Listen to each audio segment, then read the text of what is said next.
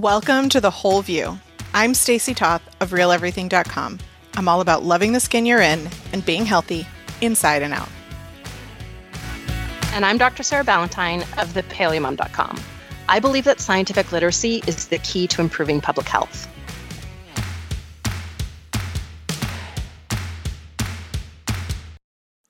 Welcome back to The Whole View, episode 459. I want to welcome our special guests today, Brood X cicadas, where if Sarah and I are quiet enough, you can hear them Yeah. so loud outside. Outside, like I'm the windows are closed. That's how loud they are. Um, it's really kind of a cool experience to live through this like with the kids as well. But I had a moment a couple of days ago where I was talking to Matt about how I'm gonna miss Brood X when they're gone. And by the way, if you don't know about Brood X cicadas, Google it. Super fascinating. They only come out of the ground. Oh, Discover I think it was Discovery did this um it was on the I, I found it on the Apple News app and it was a like story of their life cycle but then as you would scroll down and read the next stage of their life cycle it had an animation in the background. It was fantastic. I will try to track down a link if a link is a thing that i can create based on that so that we can put it in the show notes but uh, fascinating a little bit like you're not used to seeing animation while you read. It's kind of was kind of was kind of a neat it was like a neat multimedia experience to learn about 17 years 17 years Yes, 17 years they live underground and then they come out and they scream to mate and like that's that's it. They die. Like they don't even like eat. They they just literally come up to mate and then the larva aggressively lives underground for 17 years. Matt says they're like they're um you know, quite the the predators underground for a bug. But um and then they they come out once every 17 years. And so I had this moment where I was talking to Matt about I'm going to miss them when they're gone because the hum has become kind of comforting. You know how Mhm. like sound machines, you know, and so Yep. it's rained a couple of days and they're not as loud or as active when it rains. They're happy when it's, you know, sunny and warm. And on the days that it's rained, I was like, you know what? I'm going to miss them when they're gone because I've gotten used to their noise. And he's like, that's okay. You'll be 56 when they come back again. Ouch. was like, Oh, thanks for that one, buddy. but um I mean it's the kids' first experience with them. So uh we are local to this area unlike most people in Northern Virginia. Matt and I both grew up here and our kids have been, you know, raised here their entire lives, but they only come once every 17 years. So this is my kids' first year with them and they're very friendly little bugs. Like they'll they don't bite, they don't sting, they don't do anything negative to you. So the kids really enjoy like letting them crawl up them and they're quite large so you can like check out parts of their body without needing a microscope or anything and um it's been it's been good, but it's also very loud in the background. So I just wanted to acknowledge that's what's happening. it's, it's not a weird like mechanical hum it's a completely natural hum Yep. And by the time we record again, they'll be gone because that's how short their life cycle is. they wait 17 years to just live for a week. Um, that said, we are going to completely switch topics. We're not actually talking about cricket flour at any point in this show, but I will say that Brood X cicadas um, are edible. There's a guy in Leesburg, Mhm. Virginia, who is like a, got a taco truck that made national news making his cicada tacos. Um, but we're not going to bake with cicadas, I promise. We are talking about baking today, but we are completely switching topics. And um, yeah, I don't think we're talking about cricket flour at any point, but that is a thing. It is a thing, and it's actually like surprisingly non-offensive. Um, it just kind of has like a, a nutty taste to it. If it's finely ground, it doesn't have any weird texture.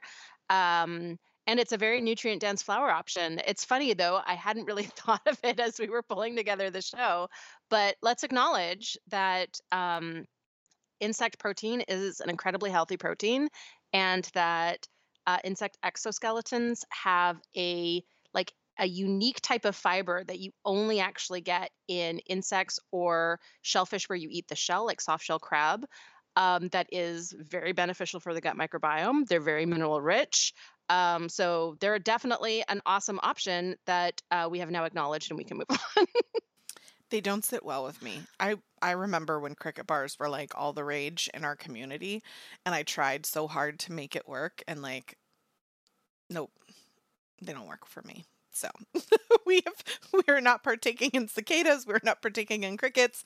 We will, however, happily talk about other flours we do like um, and taste better, frankly, in cookies. so um, I think it's interesting. We've got quite a number of questions that we're going to dive into, yeah. and as should we call this rapid fire? I was going to say, as always, that word. We're going to try to get through them without being obnoxiously long-winded, but that's a difficult task for us. I will say, um, I was working on a new lactation cookie recipe a couple of weeks ago because my sister had a baby, and I went back to our original recipe that we made. You know, gosh, I don't know, like eight years ago or something. And um, my mindset on how and what I think of as flours that I want to bake with is completely different. I mean, yeah, we've we've too. talked on the show before about oats being a very beneficial um, gut bacteria food, and um, you know that post was very anti oat because most lactation cookie base is oat based because it helps the milk supply. But in the post, that original post, I was like, you know, strongly against oats. And then here I was recreating a regular lactation cookie recipe that was still gluten free because that's what I need. And um, that's, you know, I know what my sister would prefer. Um, when trying to have a newborn baby and you're trying to reduce the amount of potential irritants, gut irritants for the babe. And so I was, you know, using oats in this recipe.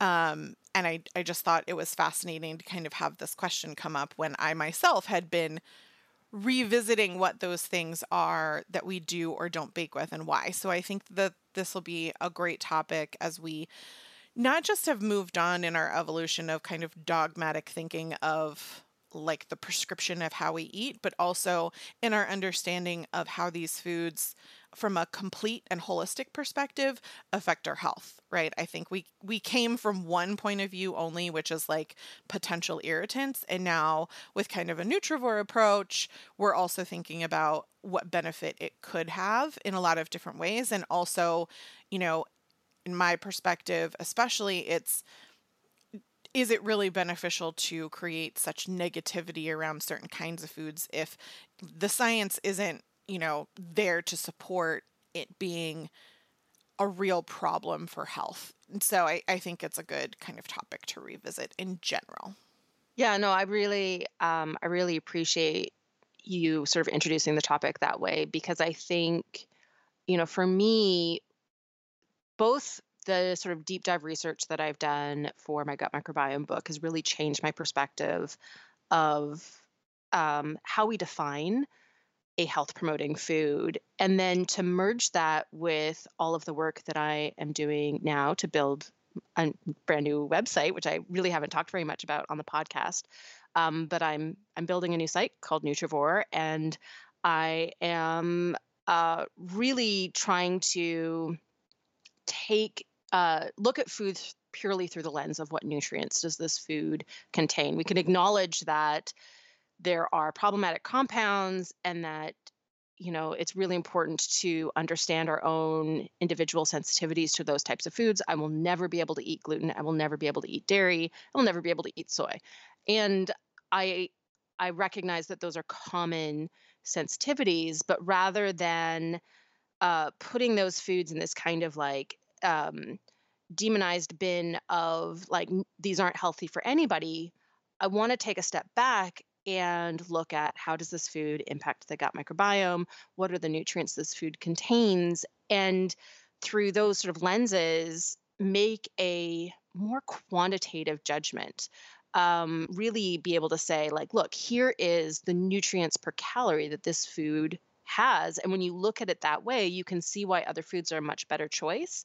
And then when you layer on top of it, you know, common food sensitivities, we can see a more uh, clear picture of what makes a food a healthy food versus an unhealthy food that's based in science and not based on uh, this sort of like red light, green light, no, yes food lists, right? These sort of rules that um, really group foods together based on you know, taxonomy of like you know their their food groups what like food families they're in when that's not always the the right approach right? We can't necessarily generalize just because food is all you know grown in a similar way that it's going to have a similar effect on the human body. So i really like sort of the idea of revisiting how we've evolved in terms of how we we bake understanding that a lot of how we've evolved with how we how we bake in our homes has come out of really trying to get away from this dogmatic approach to food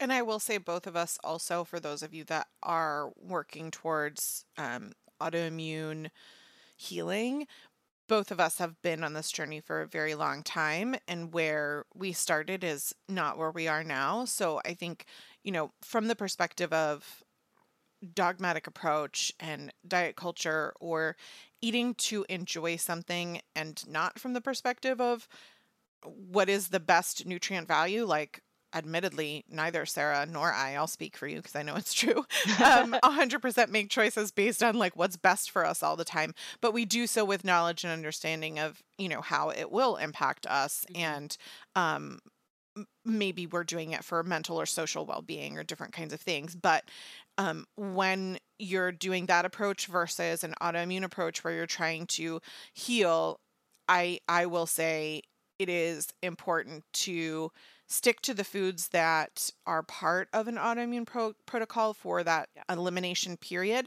so that you can heal and hopefully live life to the fullest. If that's what you're doing, what we're talking about today won't necessarily apply the same way, but hopefully you will get to a point where it is, if that makes sense. so I no, just totally. Yeah. Okay. I just I'm like we're talking about like two different things and we know that we fluctuate between the how we approach things here so I just want to be very clear on like an autoimmune protocol to you know reduce inflammation and put an autoimmune condition hopefully in a pause state you know whether that's remission or you know lack of symptoms or whatever. We're not here to be your doctors and tell you that we can heal you but we can tell you how you know what we have seen and what the science supports as, as far as that stuff is entirely different from you know how we approach baking outside of those parameters. So just be very clear Mom deserves the best, and there's no better place to shop for Mother's Day than Whole Foods Market. They're your destination for unbeatable savings, from premium gifts to show-stopping flowers and irresistible desserts. Start by saving 33% with Prime on all body care and candles. Then get a 15-stem bunch of tulips for just $9.99 each with Prime. Round out Mom's menu with festive rosé, irresistible berry chantilly cake, and more special treats. Come celebrate Mother's Day at Whole Foods Market. Another day is here, and you're ready for it. What to wear? Check. Breakfast, lunch, and dinner? Check. Planning for what's next and how to save for it? That's where Bank of America can help. For your financial to-dos, Bank of America has experts ready to help get you closer to your goals. Get started at one of our local financial centers or 24-7 in our mobile banking app. Find a location near you at bankofamerica.com slash talk to us. What would you like the power to do? Mobile banking requires downloading the app and is only available for select devices. Message and data rates may apply. Bank of America and a member FDIC. For sure. So why don't we get into um, this collection of questions? There's a lot of them, and I've kind of divided them into questions related to uh, flours versus questions related to sugars and sweeteners. Um, so I'm going to start with a question from May. Um, May wrote, I keep hearing about more people baking with heritage wheat, even people with celiac sensitivity. Is heritage wheat really okay to eat, even though it contains gluten? I realize there's probably a lot of bioindividuality that goes into whether a food is okay or not okay for someone to eat. But what does the science say about heritage wheat and if it's that much better for us? I am uh, fascinated by this question as well. I know it comes up a lot. And I um, also can say that what is available in the states is different than what's available in other countries. Mhm. But um, as someone with celiac sensitivities, I do not ever mess with any gluten at all because the gluten structure itself is what is problematic to the body. Uh, my understanding, and Sarah, I'm sure you'll dive into the science on this, is that gluten sensitivity versus celiac is where someone might see um, lack of irritation in a different structure, something that isn't like a modern looking gluten, but not ce- celiac. No, celiac So- gluten is gluten. Yeah. So, um, uh, yes and maybe I think is the the response there. So, um, I think ancient grains are often misrepresented as having less gluten, and that's not actually the case. The gluten content of heritage wheat or ancient wheat, however you want to call it, is about the same as modern wheat.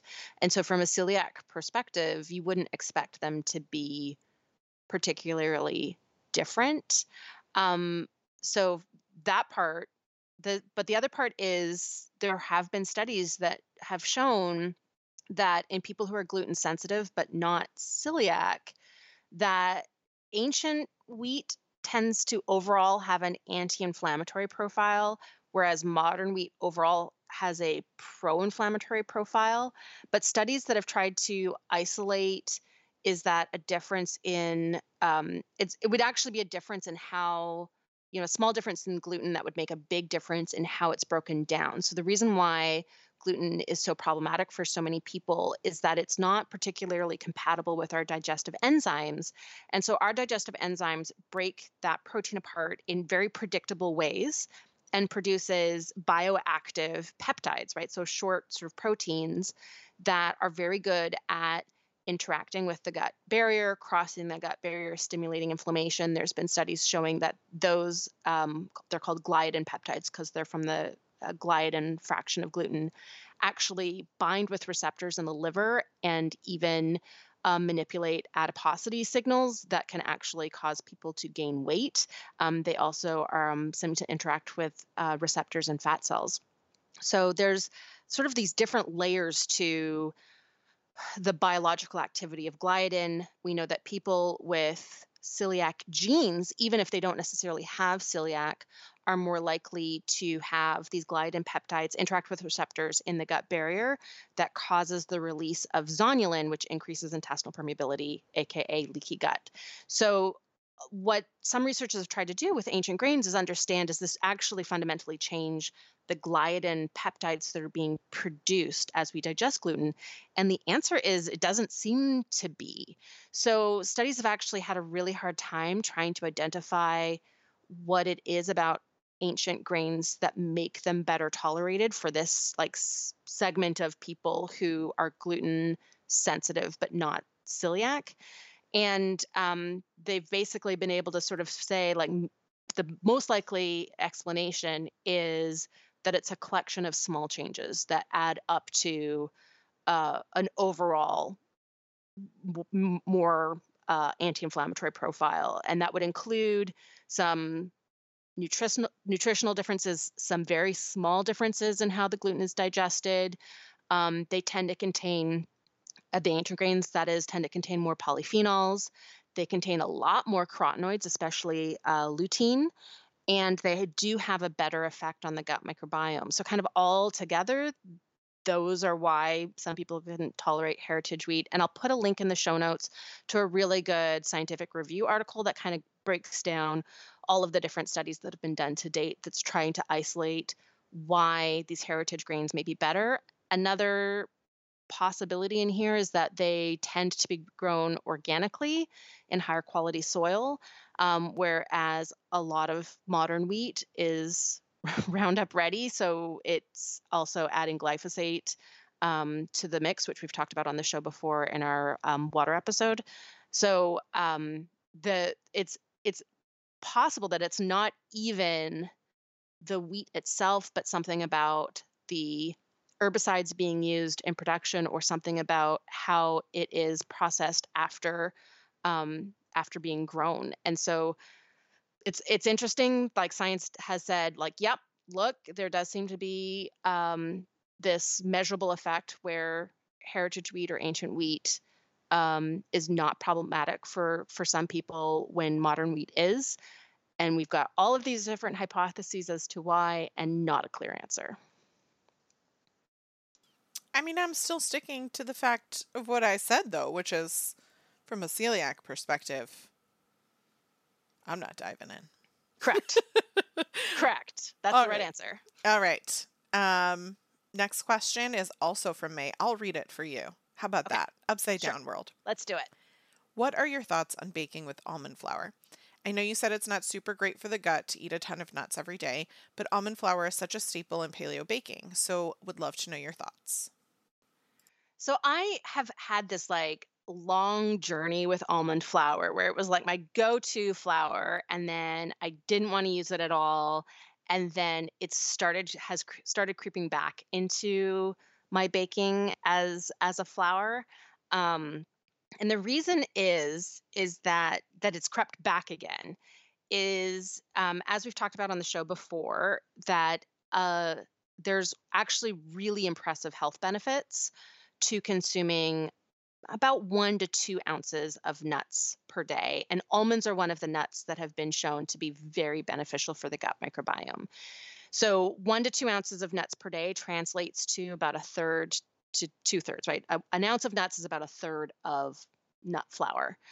Um, so, so overall, you know that that to me makes me think nuts would be good. If I take the the nutrivore lens, um, almond flour is actually one of the more nutrient dense flour options. Like not just wheat flour alternatives, it's much more nutrient dense than wheat flour, um, but it's actually more nutrient dense than coconut flour or even cassava flour, um, which means it measurably has more essential nutrients per calorie. It's also a pretty calorically dense flour, but so are all flours. Like there's that's that's something that all flours, um, whether traditional or alter- alternative, have in common. They all kind of offer pretty um, pretty impressive calories per gram sort of punch, and that's that's why it tastes so good. Um, so I think you know if we're we're talking about making a treat, right? We're talking about making something special, and so you know generally I think um, we've accepted that it's we're going to be having something that's an indulgence, and it's probably not going to be the most nutrient dense food that we choose that day. And so I think that's okay too. I think that um, chemistry wise, I definitely prefer to use cassava flour. I think cassava flour um, has a better, it makes a better crumb, it has a better mouthfeel, it holds together better, um, it's easier to work with. Um, so I, I tend to go for cassava flour as my go-to, but almond flour has become like my second, and often I'll now use a mixture of both depending on the baking application. If I'm making a cake, I'm going to use cassava flour, but if I'm making a muffin, I'll probably use a bit of both. And I do have other sort of more obscure alternative flours in my pantry that I used to use a lot more often. And now I find that uh, it's only if I'm like going back to a favorite old recipe that uses it that I'll, I'll actually pull those flours out. So that includes plantain flour, tiger nut flour, sunflower seed flour, coconut flour, sweet potato flour, and chestnut flour. Um, you know, what's they kind of all have this thing in common that they all are way better in terms of nutrient density than uh, regular wheat flour or even whole wheat flour. Um, they all have benefits to the gut microbiome. Um, they're all higher in fiber. They're all higher in micronutrients like vitamins and minerals. So they're all pretty good options. And I think that when you're talking about the the difference in nutrient density between something like cassava flour and almond flour, even if almond flour is better, it's not the only criteria that I used for deciding what flour I'm going to use in baking because I want it to taste a certain way. I want it to have a certain texture. And so that's also part of my criteria under the overall understanding that I'm I'm about to make a treat. I'm about to make an indulgence. And so I've already decided this isn't, you know, it's not going to be kale and liver. And that's that's intentional and that's fine. Although, I mean, if you find a way to put kale and liver in your treats, more power to you. Um, I will say I lean a lot into cassava myself and um, have found that when I'm looking for recipes, so I know we talk about how we develop recipes, but most of you aren't doing that, right? Most of you are looking for recipes. Um, I want to point out that if you're looking at recipes that um, are like a muffin or a bread or a cake, there is a rise to the recipe. And when I'm looking at recipes online or in cookbooks, I am looking for a food photo that shows me a rise in those foods. So I make it less about like what is the flour because I have not just almond flour, cassava flour. I've talked about oats that we cook with. I've got um I don't use all the flours that you mentioned, but I've got a ton of those. And also, we didn't mention starches like Mm-hmm. tapioca, um, Or arrowroot starch. arrowroot, and we ha- also have rice flours in our house. We use those a lot for actually savory cooking. And so um, we have almost everything in our house. But when I'm looking at a recipe to decide, like if I'm trying to make something that I've never made before, for example, um, just be mindful when you're looking at cookies that like if a muffin is flat or if you're looking at like a bread that someone makes and the bread is clearly like two inches tall instead of like five inches tall coming out of the bread pan, that you're going to get something that's really, really dense.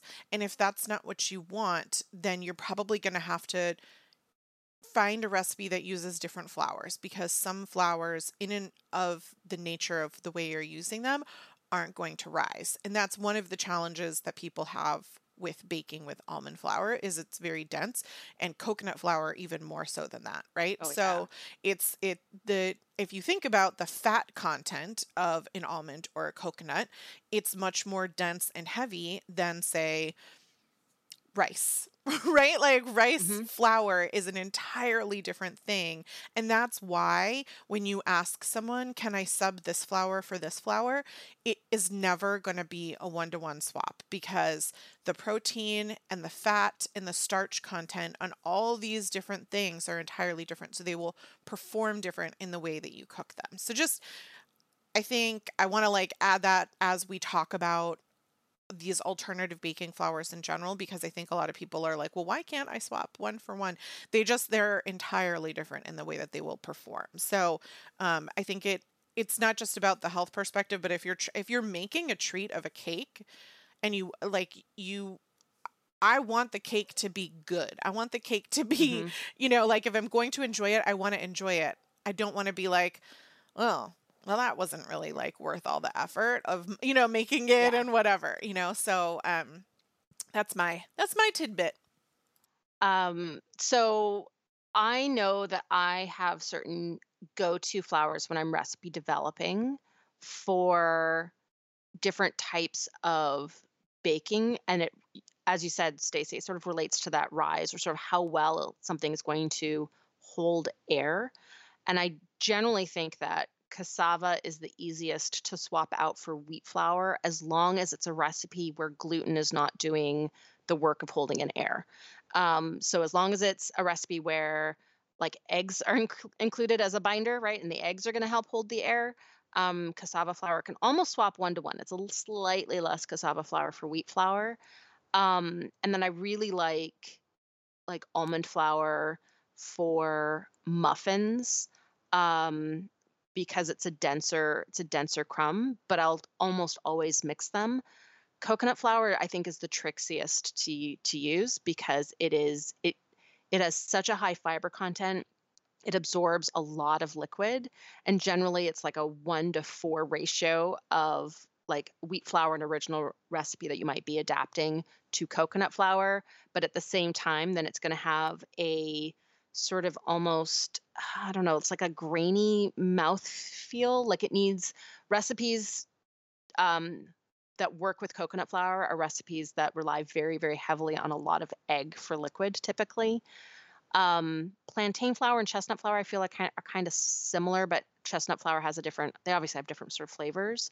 Tiger nut flour is another one that kind of has a, if there's too much tiger nut flour in a recipe, it's quite sweet, but it also kind of has a sort of powdery mouthfeel that doesn't work in a lot of different types of recipes. Um, so I think that, uh, Stacy, your point of if you're following a recipe that you found online, it's um, it takes a lot of experience working with this, these different types of flours to have a really good sense of what can I substitute and have relative confidence this is going to work out or it also takes a lot of confidence of this is what a cake batter needs to look like versus a muffin batter versus a cookie batter, right? Understanding the consistency and how even it's not just about flours, but how different fats added are going to change whether or not something ends up, you know, like a cookie ends up chewy or a cookie ends up crisp has a lot to do with the types of fats that are in it as well. Um, and I think that, you know, I I was a, an avid home cook and baker before paleo and i really leaned into the challenge of understanding the chemistry that meant that sometimes i had to throw things out because they were so bad i was working on a cake recipe for the paleo approach cookbook stacy that um, i was you know it was in the days before cassava flour there was a lot fewer options out there and I was trying to use, I think I was trying to use tapioca, and tapioca has a lot of mucilage fiber in it. So when it gets liquidy, it can help hold a recipe together, but it, it can also turn into a very off putting um, texture. I think I've told you the story before. My kids thought the funniest joke in the world, because we throw out so many of these cakes Mom, it's not cake, it's not cake. yeah, I was but gonna it, say it just gets so gummy, you know, yeah. and um yeah. So I I will say with with much confidence that sunflower can swap pretty close to almond flour. Yep. That sure. um most of the starches, so arrowroot, rice flour, tapioca, and even cassava can mm-hmm. sub in small amounts. You cannot take yep. like a giant cake recipe with cassava and like swap out for rice flour and have it perform the same way. But um, in small amounts, those starches perform the same way. When you start getting into some of the real alternative ones like plantain, tiger nut, coconut, sweet potato, chestnut, they have very specific reasons that people are using them and have tested carefully. So use that the way that it's intended. like just go with it. Don't try to mess with it. Um cuz the worst thing you want to do is make like what you think is one small tweak to a recipe and then the whole thing is ruined and it's time and money wasted and will just be a frustrating experience. So, um, I will say too, I've gotten to the point where sometimes when, for example, we want to make a birthday cake, like I'm so grateful for all of the gluten free options that are out there. And, you know, I'm having guests over or whatever, like we just get a gluten free cake and it's gone and we move forward. Like we, you know, I, I don't want people to think that you have to home make your own flours to if what your goal is to to have gluten-free baking. If you're trying to optimize health and you're trying to um, you know make things or you have allergens in your home that you're trying to accommodate this is what all of this specialty baking is for. There's like no judgment in just enjoying a birthday cake and moving forward as mm-hmm. sarah said. These are treats. Enjoy them.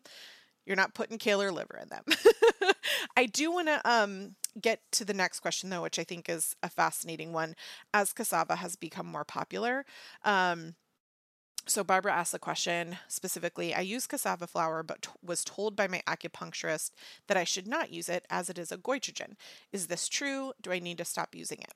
And I want to add in particular because cassava has become more popular with for example like the jovial noodles that you can use mm-hmm. that are completely cassava.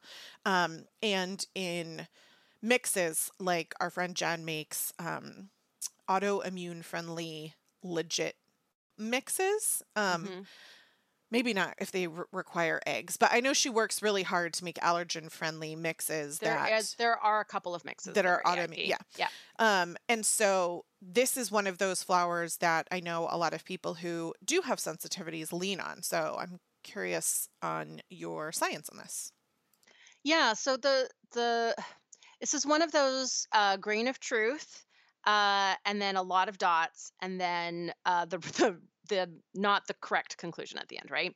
Um, so cassava as a root does contain what's called cyanogenic glycosides. Um, these can be broken down into cyanide, which you know is a poison. Um, and one of the reasons why it's a poison is because it interferes with thyroid function. Um, and so consuming foods that are really rich in cyanogenic glycosides can uh, harm the, the thyroid gland. Um, cassava not the only food that's high in cyanogenic glycosides. So other foods include almonds, including the aforementioned almond flour, um, apple seeds, um, stone fruit pits. It's one of the reasons I remember this news story when I was a kid. It just haunted me of this person who love it's probably an urban legend it's probably not i just remember it as a news story it probably is just one of those urban legends but they loved apple seeds so much that they decided to save all of their apple seeds from the apples they ate and then have like a feast of apple seeds and they actually died from cyanide poisoning What? again okay this is probably an urban legend but i just remember this as a kid being haunted and like being terrified of apple seeds it takes a ton of you can eat a whole apple core if that's your thing a couple of apple seeds here and there is not going to give you enough cyanide to be problematic but don't eat like a mason jar full of apple seeds that, I- that would be bad Um. Yep. Don't do it. Wouldn't be prudent. Nope. Don't do it. um, bamboo has um, some cyanogenic glycosides, flaxseed and lima beans. Um, just just to, to pull out the the foods that are sort of highest. Um, but and this is a big big uh, big but, um, which we're not going to put in the song right here. So um, sweet cassava. There's two different kinds of cassava: sweet cassava and bitter cassava sweet cassava is the vegetable that's imported into western countries and it has about the a tenth of the level of the cyanogenic glycosides of the bitter cassava that is grown in africa and south america and is a traditional food there. So it's already very very low in cyanide to start with and the traditional processing methods that have been developed actually remove um, the cyanogenic glycosides from the cassava root. So this is why uh, sort of the traditional um, African preparation includes like grating or pounding the cassava and then soaking in water um, and then removing that water that rinses a lot of the cyanide out and then it gets turned into you know flatbreads and things like that. So when you're buying a commercial cassava flour, first of all, they are made with sweet cassava, not bitter cassava, and they are prepared in such a way as um, to remove the cyanide. So I know, for, for example, my go to is Otto's cassava flour, and they go through this preparation to remove the cyanogenic glycosides, again, starting from a, the version of the root that's low to begin with. So it is not something that you need to worry about if you're using a um, brand like Otto's cassava flour. And even if you're cooking with cassava, you know, I have a recipe for um, cassava fries on my website, and it's a two-step process to make cassava oven fries, right? So you you peel and slice and then boil the cassava, and then you toss with some kind of delicious fat and roast it until it's crispy on the outside.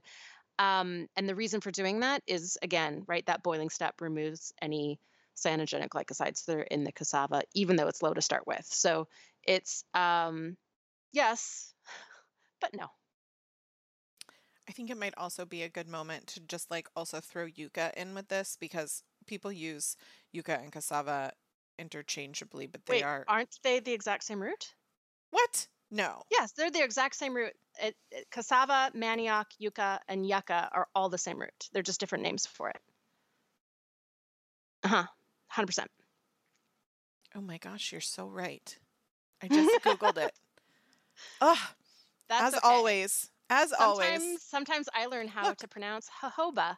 So There you go. Well, so he, there's there's another one for you. Is um, maybe you didn't know that yucca's the same as cassava, but um, we we have things here that are called yucca fries. They're not, we don't call them cassava fries as you called them. So we do the same thing. You have to properly prepare them, which makes a lot of sense for, as you said, you know, the original preparation of these sort of things. So, Um, and I love that Otto's is doing that. I Mhm. am not surprised, but didn't actually know that fact. So, all of your knowledge bombs, loving them. Okay, I have a knowledge bomb for you.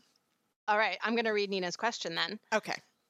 So Nina wrote, um, I was wondering if either of you have suggestions on baking AIP at altitude. I have several desserts, biscuits, and cookies that I'm having a bit of trouble with and suspect it's the altitude.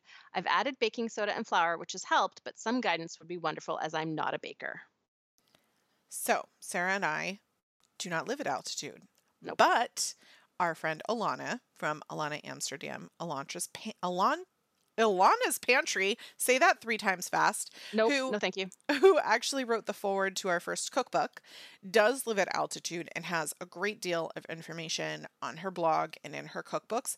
Her cookbooks are um, all grain free. I think they're exclusively almond flour, um, almost all of them. She might use some coconut and stuff, but she has um, great information available. So we'll put a link in the show notes for you. She also, by the way, has um, autoimmune disease. She I MS. She has MS. So I feel like she's the OG grain-free uh, recipe blogger. uh, for sure, she. I mean, that's why we like begged her to write the forward to our cookbook. And I remember when she wrote back and said, "Yes, I cried for days. Like I couldn't because that's who, as a family, there was Yes. no like that's who we were to you early on and helping you like find a recipe. To us, that's who we learned how to bake from. Right? Like oh, I made a ton of Yeah. recipes when I first when I first went paleo. Like she was, um, I I mean, yeah, she, OG for sure. Yes. So she's got great information for you. What about fresh pasta on the AIP? I have used cassava flour for gluten free pastas in the past, but I'm exploring options for the egg yolks. Any suggestion on the binding protein from Jeff? So um, I want to mention that you already gave a shout out to Jovial for their AIP cassava based pasta. Um, that is a fantastic option. It's obviously not a fresh pasta, um, but there are now some options. Um, there and there are some other smaller companies that are doing sweet potato based or cassava based pasta that don't have any other ingredients in it. Right? It's like those one ingredient pastas, which are uh, super awesome. Um, but in terms of replacing egg yolk as a binder, the nice thing about replacing egg yolk, it's a little bit easier than replacing whole egg. Whole egg is a bit harder because uh, egg white is where most of eggs uh, sort of binding capacity is. So egg yolk, we're replacing a uh, weaker binder. So there, there's other things that can can replace it a little bit more easily. Um, so typical AIP substitution for eggs, obviously something like applesauce or canned pumpkin is probably not going to work in a in a pasta sauce or a pasta fresh pasta recipe rather because um, apple flavored noodles not I don't think that's a thing. I don't I mean, I've made cassava flour noodles by hand. We have a like instruction on our blog on how to do it, and I can't imagine using something else because even something like a gelatin egg, you know, it seizes up over time and you're going to have a real hard time as you're working with the dough to kind of like cuz you have to roll it out many times and Mhm. press it out and all this kind of stuff like I just I I know that Jeff doesn't want to hear this, but sometimes you just have to like admit defeat on some things. And Okay, well I have I have one other idea for Jeff to try. okay, well I was I mean the good news is is that there is there are some alternatives that are dried. That's true. But Jeff Jeff has asked us questions before. Jeff is a chef. So I I understand he is in search for like the perfect I mean kudos to Jeff. Right. So, um, so the thing that I'm gonna suggest that Jeff tries is like mashed fresh cassava, which again we've already sort of talked about the mucilage fiber. Um, so tapioca is also another word for cassava. I forgot that part, and that's why if you mash cassava, do it by hand. Never use like a blender because it's so terrible. Unless you're looking to make uh, not root vegetables. So uh, I've learned this lesson the hard way. Um, and taro root also has uh, sort of a similar sort of mucilage content, and that combined really well. Um, it's one of the reasons why uh, Jen has been able to create so many AIP, like her pierogi recipe that uses Yeah, I was just um, fresh shout her out. cassava as a as a dough is so brilliant. We'll make sure there's there's links in the show notes. Um, so uh, and I've used mashed fresh cassava um, to make like AIP biscuits before, and it works really well. And that's something that you could then play with the ratio of mashed fresh cassava to cassava flour to get that binding capacity because it is very different than how cassava flour um, sort of binds. Um, so that is that is my one big suggestion because it also wouldn't have the impact that a gelatin egg would of getting harder and harder as it cools. Um, you'd you'd kind of get the the consistent chemistry as you worked with it. So I do have I one idea. I don't know if it's going to work. So Yeah, I so just to be clear, when we said Jen, we mean predominantly paleo, who was the original yuca dough expert, and Mhm. she would use fresh yuca or cassava to create like empanadas and pierogies and raviolis and uh, like I know that she has a fried ravioli recipe on her blog because I've eaten it before. um so that is a, a really great point. Um and like you said we'll put a, a link there for her and uh, that's why she started her legit business which now uses the Otto's cassava flour in mixes that you can buy but she doesn't have a noodle one. She has pizza and brownies and pancakes and all kinds of things but no no pasta.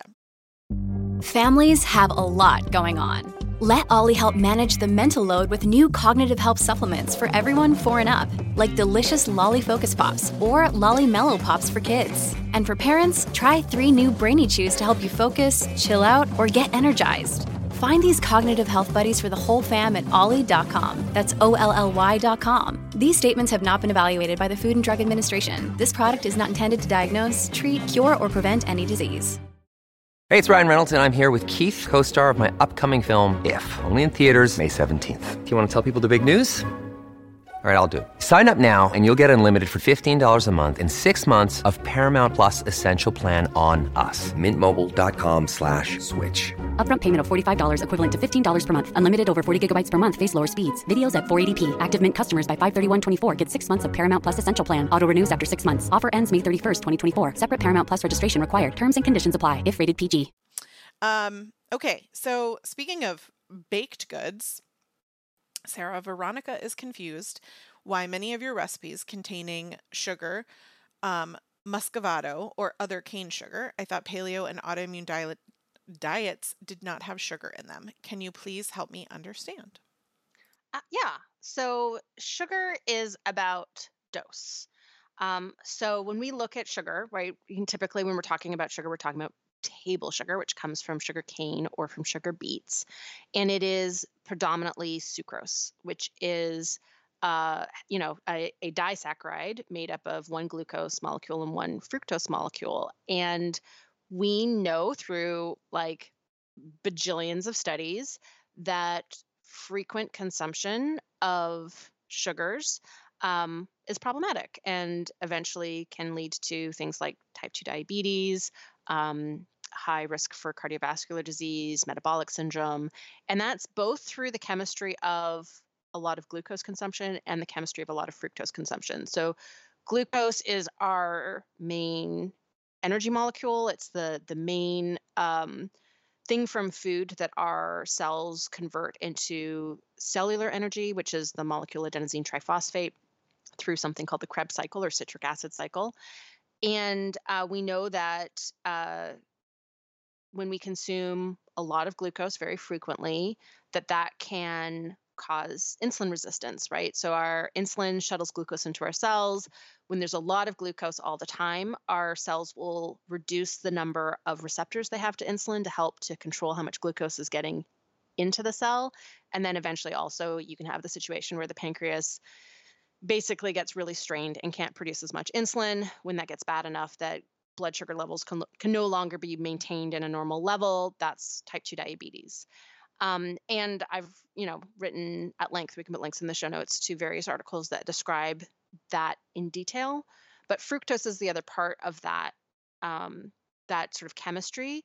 So um, fructose is metabolized differently, and there's a variety of studies showing that when we consume uh, a lot of fructose, that is linked to insulin resistance as well, uh, high blood pressure. Uh, it can cause strain on the liver and lead to non-alcoholic fatty liver disease. Um, again, type 2 diabetes, cardiovascular disease, metabolic syndrome, even increased cancer risk.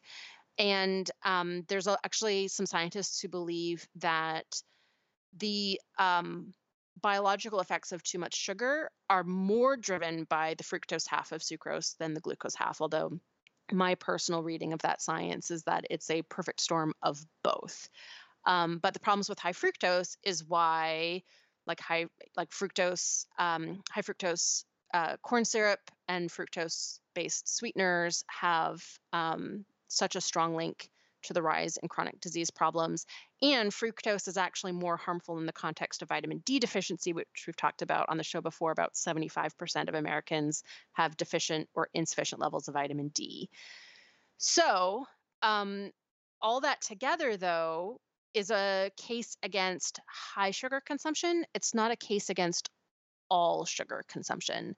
So, what's really fascinating is that there really is compelling science showing that the sugar limit uh, for us for most days, a good limit is 10% of total calories or 25% of carbohydrates, and um, and that that really is you know a, a legit sort of place to to limit our, our sugar intake and that leaves quite a lot of room for a treat.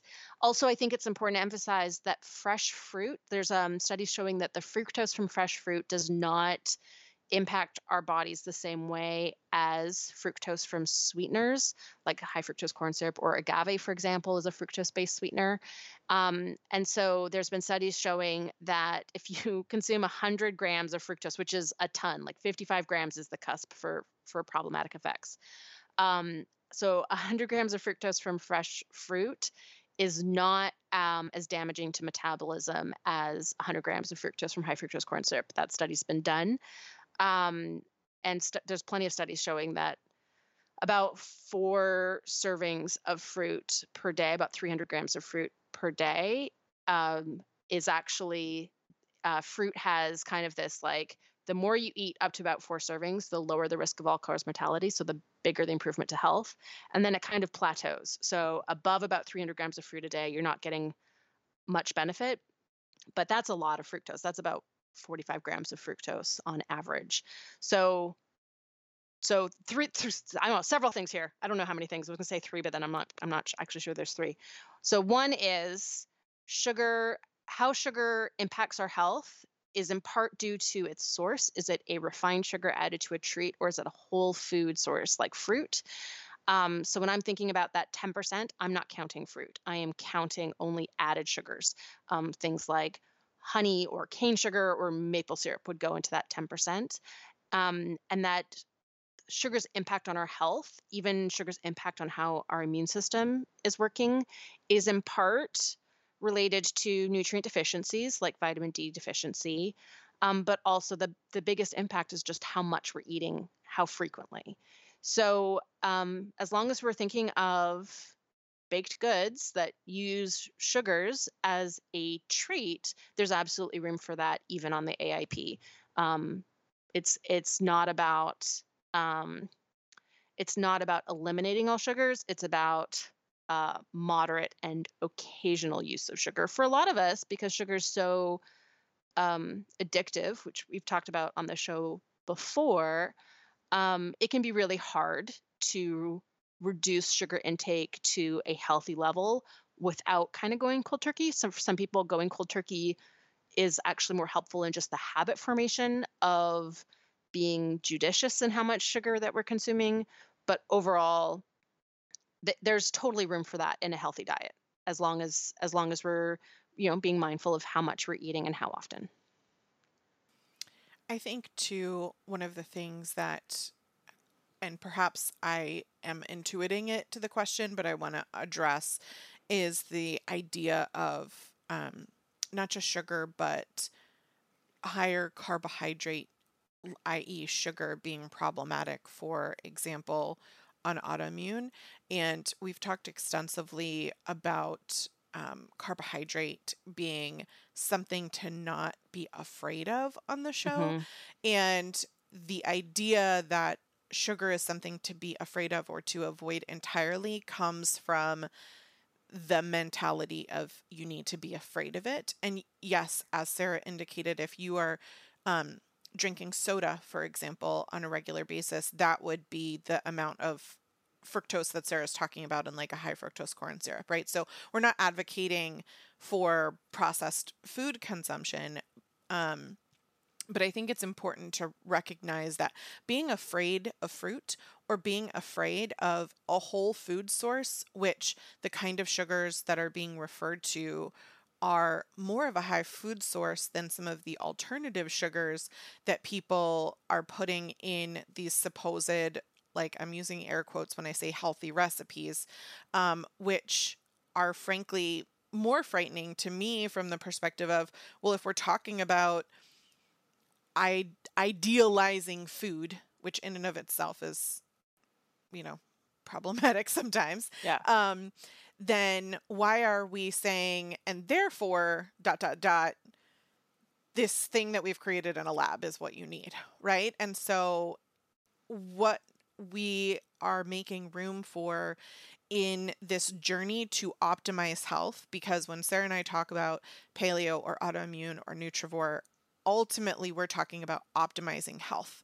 And so if we're talking about optimizing health, being afraid of carbohydrates can have a detrimental effect on your health. Yes. And that is really kind of the root of a lot of where these questions come from, I think. And so I just want to, I know that you've put links to a lot of the information about sugars in particular here, but I wanted to address that head on because while we've talked about it in other contexts on other shows, it's important to kind of revisit, I think, in this mindset. For sure. I think that, um, you know, one of the things that I think we really want to emphasize with this show is that it's okay to indulge and that an indulgence does not you know having having a treat does not mean that we need to feel guilty or that we need to uh, earn it or you know that it's not a reward for something. It doesn't mean that or we don't have to you know punish ourselves by you know exercising more later right? It can just be i ate that delicious thing and i don't eat that delicious thing all the time because i try to make sure that the majority of my diet is these really you know health promoting things that i also enjoy but obviously are not as dopamine inducing as this extra delicious thing that I eat sometimes. And it, it really can be as simple as that. I think there's such a diet culture driven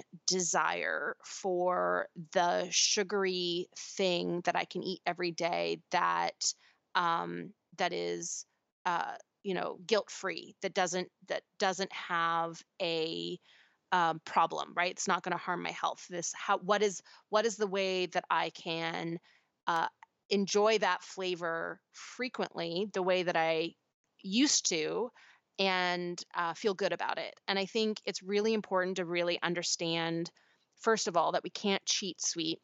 There are problems with every sweetener alternative. And I know we've got a question from Larissa that gets right at that coming up.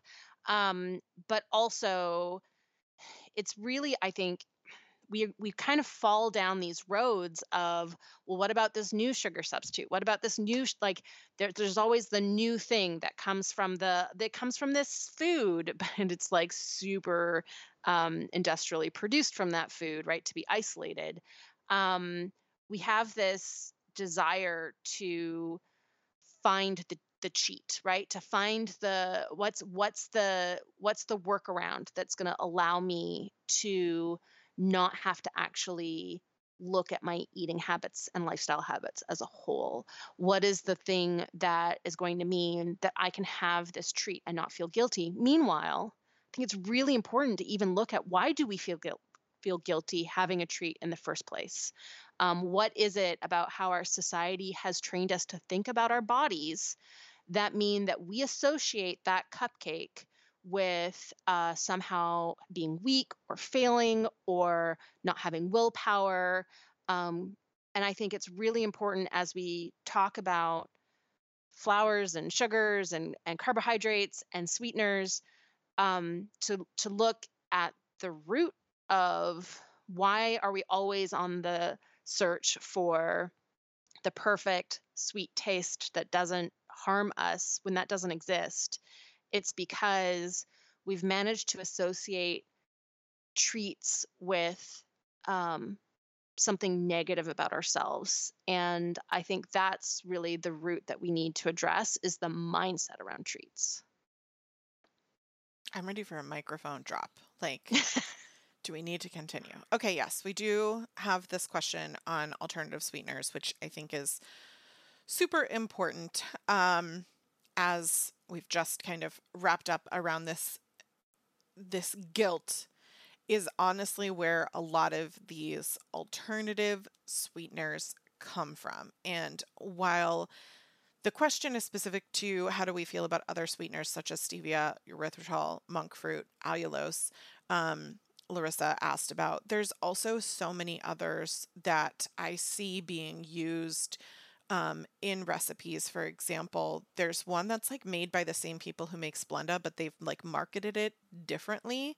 Um, and um, ones where because aspartame has um, and we did an entire show dedicated to aspartame aspartame is kind of more commonly known as being problematic for a variety of reasons people will market it differently but it's still aspartame if you look at the ingredients yeah. um, so there's just there's so much marketing there's so much business like I don't know, probably billions, but definitely millions of dollars dedicated to this idea of guilt around sweet treats that convinces people to buy these alternatives.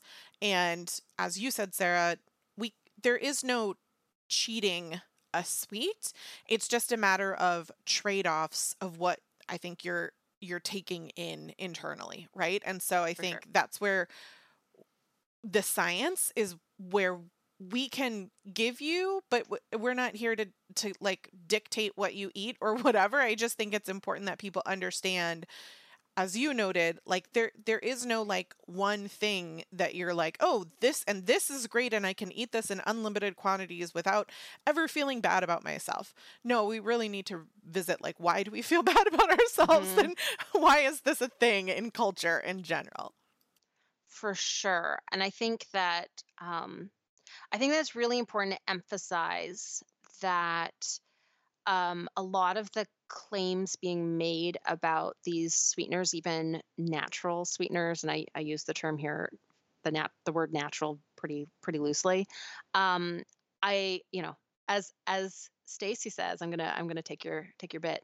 Uh, snake venom's natural.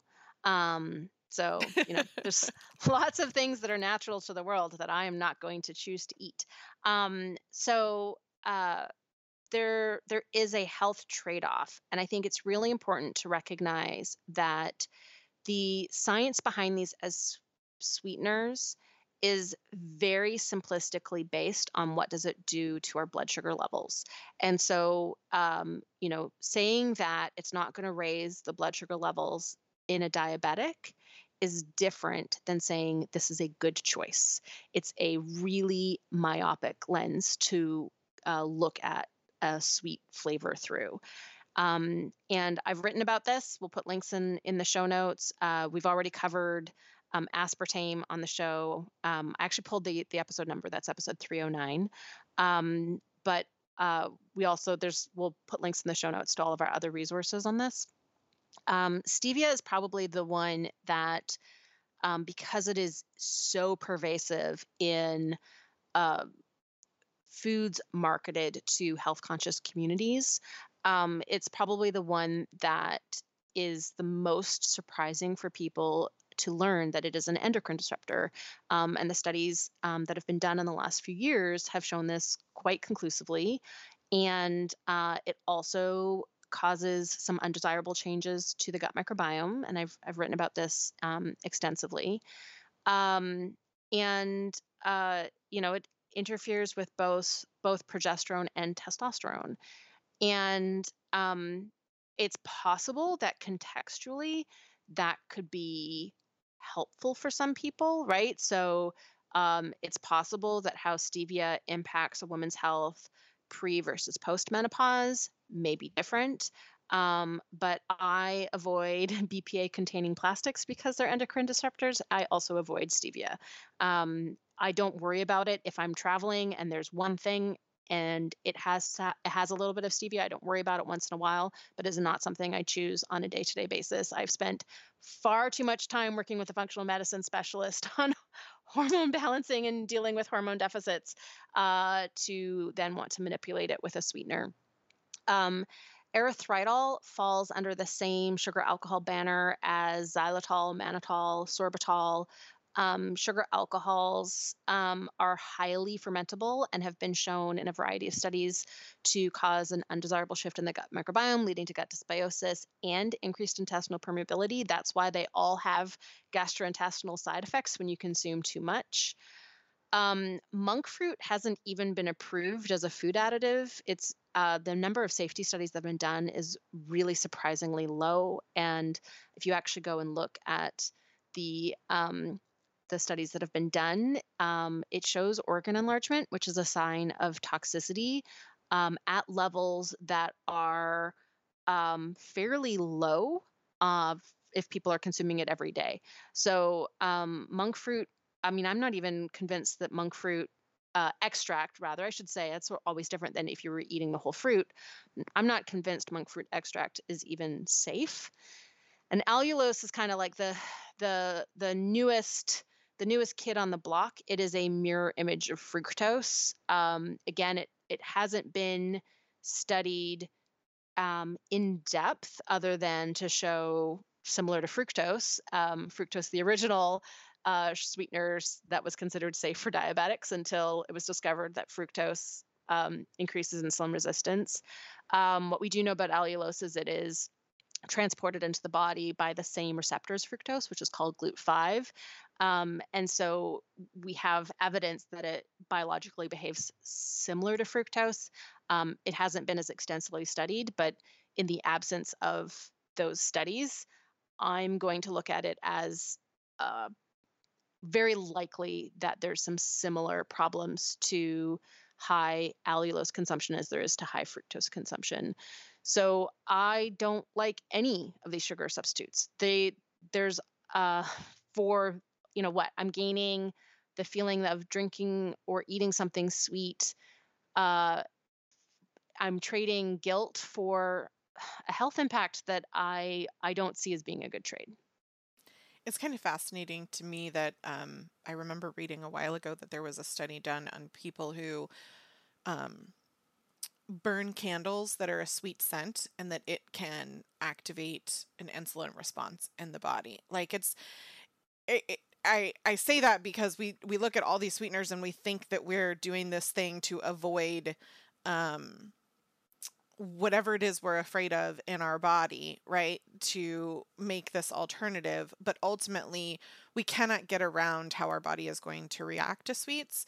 Mm-hmm. Um, and I think that for me, it's been about learning where I'm going to draw that line for myself.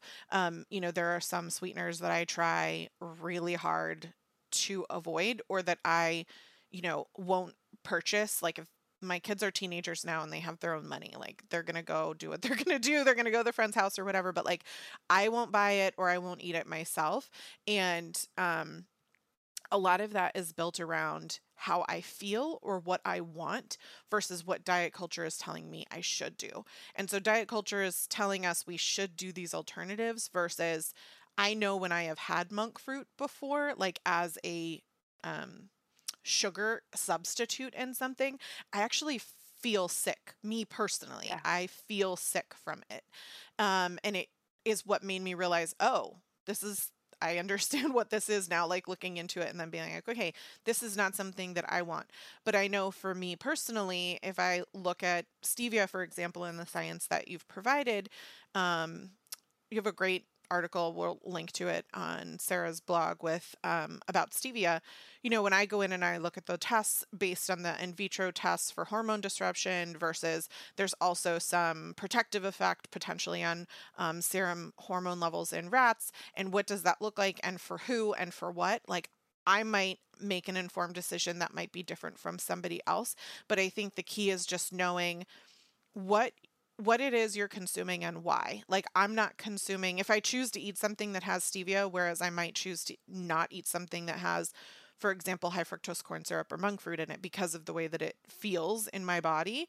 Like I just think that the most important thing is to be empowered and making a choice because it tastes good, not because it's quote unquote good for you. Um, there are sweeteners that offer more nutritional benefits, but we're not gonna tell you like we're gonna we're gonna answer Jenny's question which asked that, but it's not like we're gonna tell you to go out and like have a bowl of it every day or whatever as a health right. food, right? Yeah, I think um, you know, one of the things that I I just find frustrating is that the science really does not paint a strong picture of safety f- across the board for everybody for these sweeteners. That doesn't mean that there aren't, right, like stevia, that doesn't mean that there isn't potentially contextual reasons why it might be a good choice for some people, but that still hasn't been studied in enough depth to really be able to answer that question. And what I find really frustrating is that it's so simplistically communicated to the consumer as you know sugar free and you know it and here it's and it healthy right? Like it's um and natural even though and natural right? most most even stevia if it's coming from like a natural place by the time you're consuming it like for example collagen right? Like let me compare it to something we do love. But we did an extensive show to help people understand like what it takes to get something to that point. And when we look at stevia and the way that it's consumed, it's going through a similar, you know, multi step process to become the thing that people are putting in their goods, right? It's I agree 100%, but I would even argue with stevia that if you're growing it yourself and you're consuming the whole leaf as a as a sweetener, it's still not completely clear that it's a good choice like poison ivy is a whole leaf in your yard, but is that something you're into? I'm not. No, not. Super not. to be to be my own cliche. Um, yeah, and I I will add also that there we're we're going to recognize there is extensive science to also show that um sugar in basically any form will also affect your hormones, right? We've talked mm-hmm. about that endlessly on the show. So we're not we're not saying that you know like one is great and one is not what we're saying is like there is no way around your body reacting to these foods. It's just a matter of being informed making a choice knowing that you're doing it for the reasons that you're doing it versus like someone telling you what you should do. So let's say where someone is trying to make an informed decision, Sarah, um, what do you suggest if you need sweetener in your coffee, for example, um, from Jenny? I, lo- I love Jenny's question, which uh, you paraphrased, um, because it's uh, it uh, expresses the frustration. She has with... many question marks and exclamation marks. It's so cute. we like you, Jenny.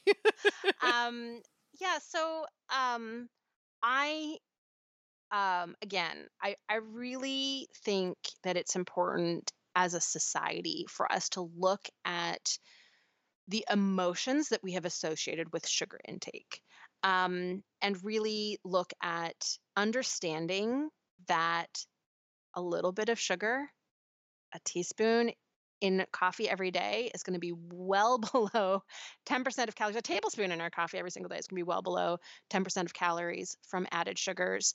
And um, and so there's a there is room for us to have a little bit of sweet and not have it undermine our health. Um, the the trick is being able to um, not fall down that cycle of using sugar as a crutch, right? Using it because I didn't go to bed early enough last night and I'm really tired. Um, so I'm using it to keep myself awake, um, or I'm using it to help manage my stress, right? And falling down that sort of, you know, snowball of of badness of um, sugar cravings and and um, leading to higher and higher sugar intake. So part of moderating sugar intake, you know, re- requires dialing in lifestyle factors, um, and it requires intent.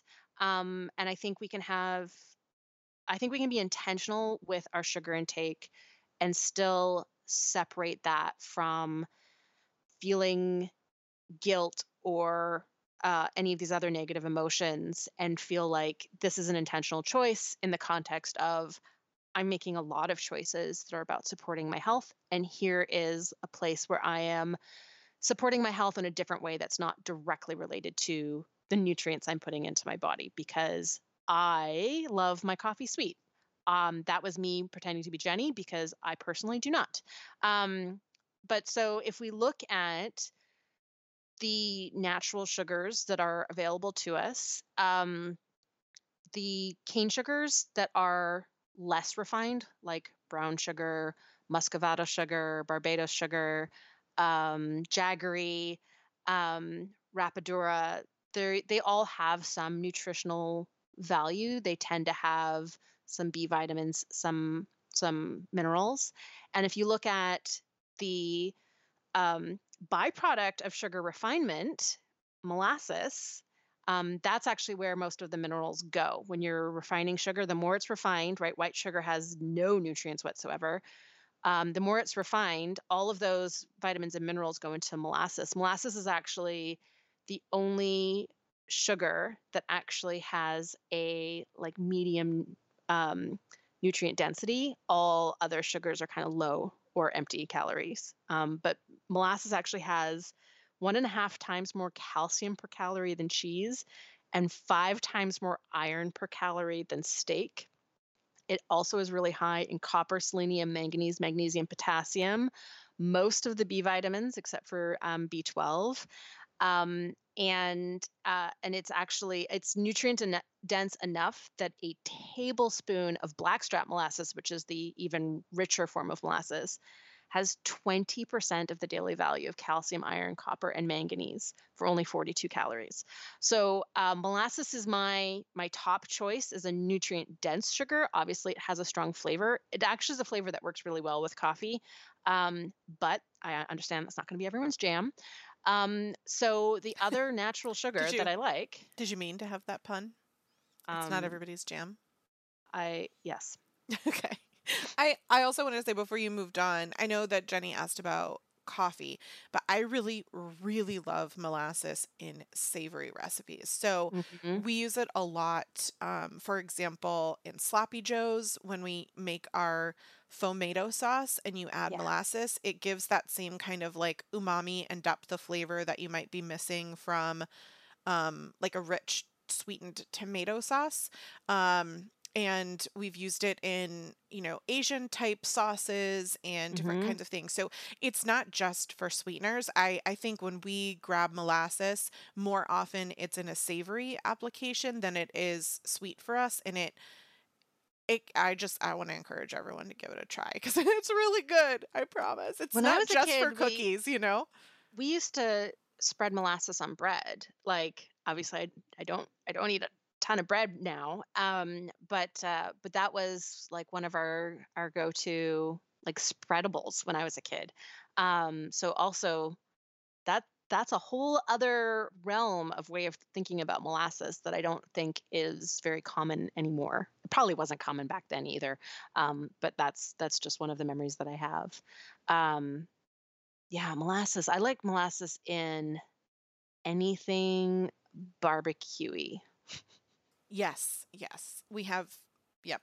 I have a yep. um barbecue sauce on the blog that's like molasses horseradish mustard um which oh i'm gonna like secret shout out to all of our podcast listeners i have um, a balanced bites meal coming out in the next couple of months that actually uses that barbecue sauce so if people are looking for an i think it's aip and not just nightshade free friendly but i'll have to figure it out but anyway that's I'm excited to get that out into the world because I think everybody needs more molasses in their life. So, Mhm. and you said barbecue. And I'm like, oh yeah, we do that too. I just, I mean, I honestly forget how often we use it because it it is one of our go tos. So Uh, yeah, I I buy the big bottles. I don't buy those little bottles. What are you talking about? That's not gonna last very long. And it's super affordable, way less expensive than some of these alternatives that we're talking about. It's good stuff. So molasses gets a, a big green check mark beside it as a um, awesome choice for a sweet flavor, um, albeit a distinct flavor as well. Um, the other natural sugar, and and here I'm using the word natural um, a little bit less facetiously than I was before, um, is honey. So honey is not particularly nutrient dense, right? So it does have some minerals, it does have B vitamins, a little bit of vitamin C, a little bit of vitamin K, but it actually has also a pretty high level of um, basically like phytonutrients like phenolics. Um, it has some prebiotics in it, and it's been shown to act as a selective prebiotic for lactobacillus and bifidobacterium, our two favorite probiotic species in the gut, and be a selective antimicrobial for um, pathogens in the gut. So those two things, honey has been shown to be very, very good for gut health. And what's really like counterintuitive about honey is there's studies that have shown that it can help regulate blood sugar levels in diabetics. So it actually has anti diabetic properties, um, which is probably mediated through the gut microbiome. Um, it also has a lot of antioxidants in it. Um, so honey is it's not particularly nutrient dense, but it has enough of these sort of like functional compounds that have been shown to be health promoting that to me I still consider it a superfood. Um, so honey, given that it also, you know, you can get honey with milder or stronger flavors depending on uh, what particular type of flower the the bee was hanging out by. So um, as a way of finding a sweet flavor that um, doesn't have the same sort of distinct flavor as molasses. Honey's my my other go-to, um, and then from there I would rank um, unrefined cane sugars, uh, maple sugar, um, even coconut sugar. I would kind of rank those all as they're okay options, but know that they're not gonna. There isn't necessarily going to be a a benefit, right? I can point to molasses and go nutrient dense. I can point to honey, at least in moderation, and go there. This is a functional food. There's actually some some good health benefits. Um, there's even some research showing that honey can reduce cardiovascular disease risk factors and even cancer risk. Like, okay, I'm like I can feel really. i'm going to feel really good about choosing these, but I'm also not going to feel guilty if I decide that maple syrup is the thing that I want for the flavor for this thing. Um, so that that's my general approach, and those are, you know, the sugars in there are for most of these sucrose. I personally also would say that if you decide to add, for example, like raw cane sugar, and that's the way that you're going to enjoy life, like that's a choice that you're making. And as Sarah talked earlier about the numbers and the grams and the whatevers, like if you if you want to calculate all of that, like great. I I just think like we're giving you the optimal ideal if you're asking us like okay what what has the greatest nutrient value but i i want to make sure that we're kind of wrapping up with this idea that we're not here to demonize what choices you make and why you make them. We're here to empower you with the information to make those decisions yourself and not be influenced by this idea of for example being afraid of fruit which is something that i know i had for years being a part of this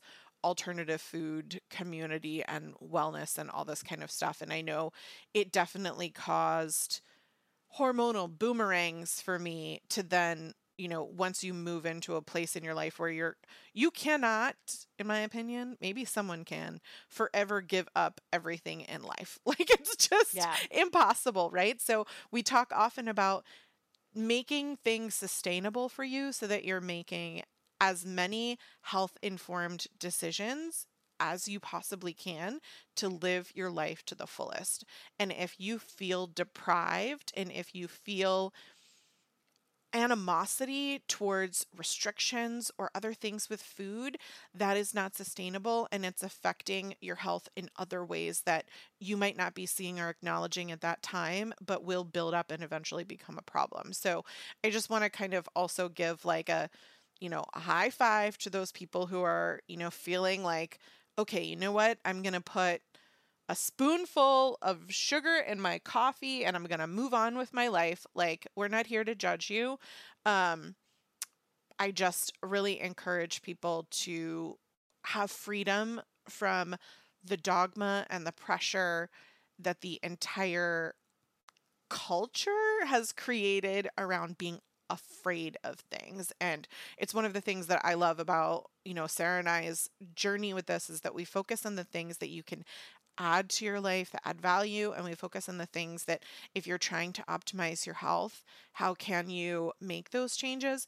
But like if you're if you're not in a place where you're for example trying to do autoimmune protocol and you're just living your life trying to feel good about it you know make those decisions based on what actually feels good to you and not what someone tells you you need to do like or just- or, or sell you on campaign. Exactly. Thank you. Yes, that's more to the point.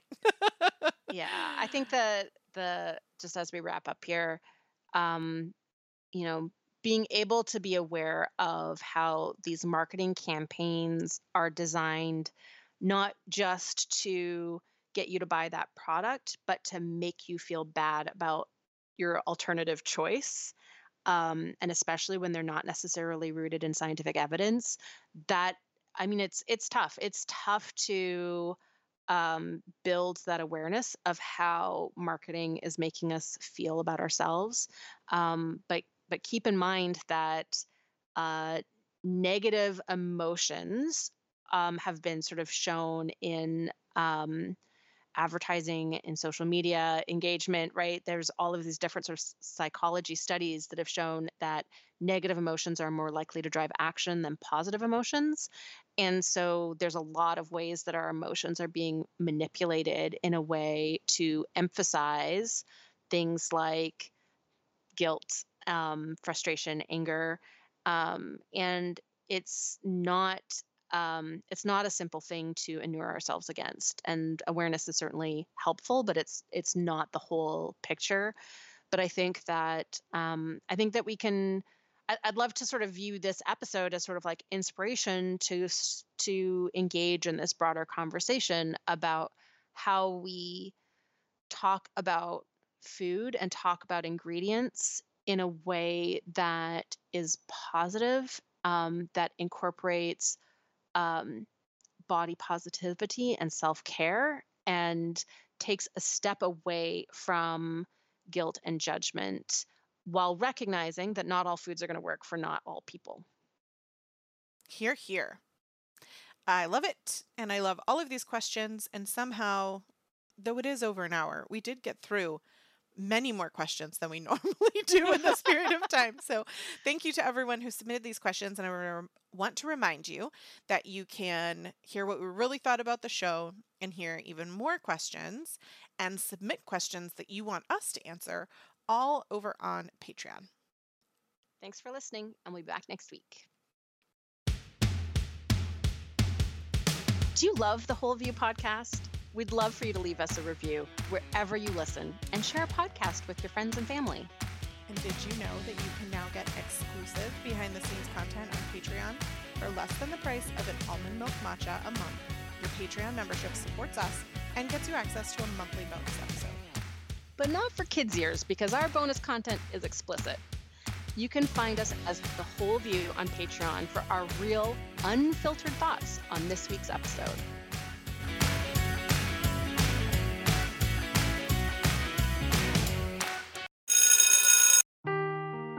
Seeking the truth never gets old. Introducing June's Journey, the free to play mobile game that will immerse you in a thrilling murder mystery. Join June Parker as she uncovers hidden objects and clues to solve her sister's death in a beautifully illustrated world set in the roaring 20s. With new chapters added every week, the excitement never ends. Download June's Journey now on your Android or iOS device or play on PC through Facebook Games.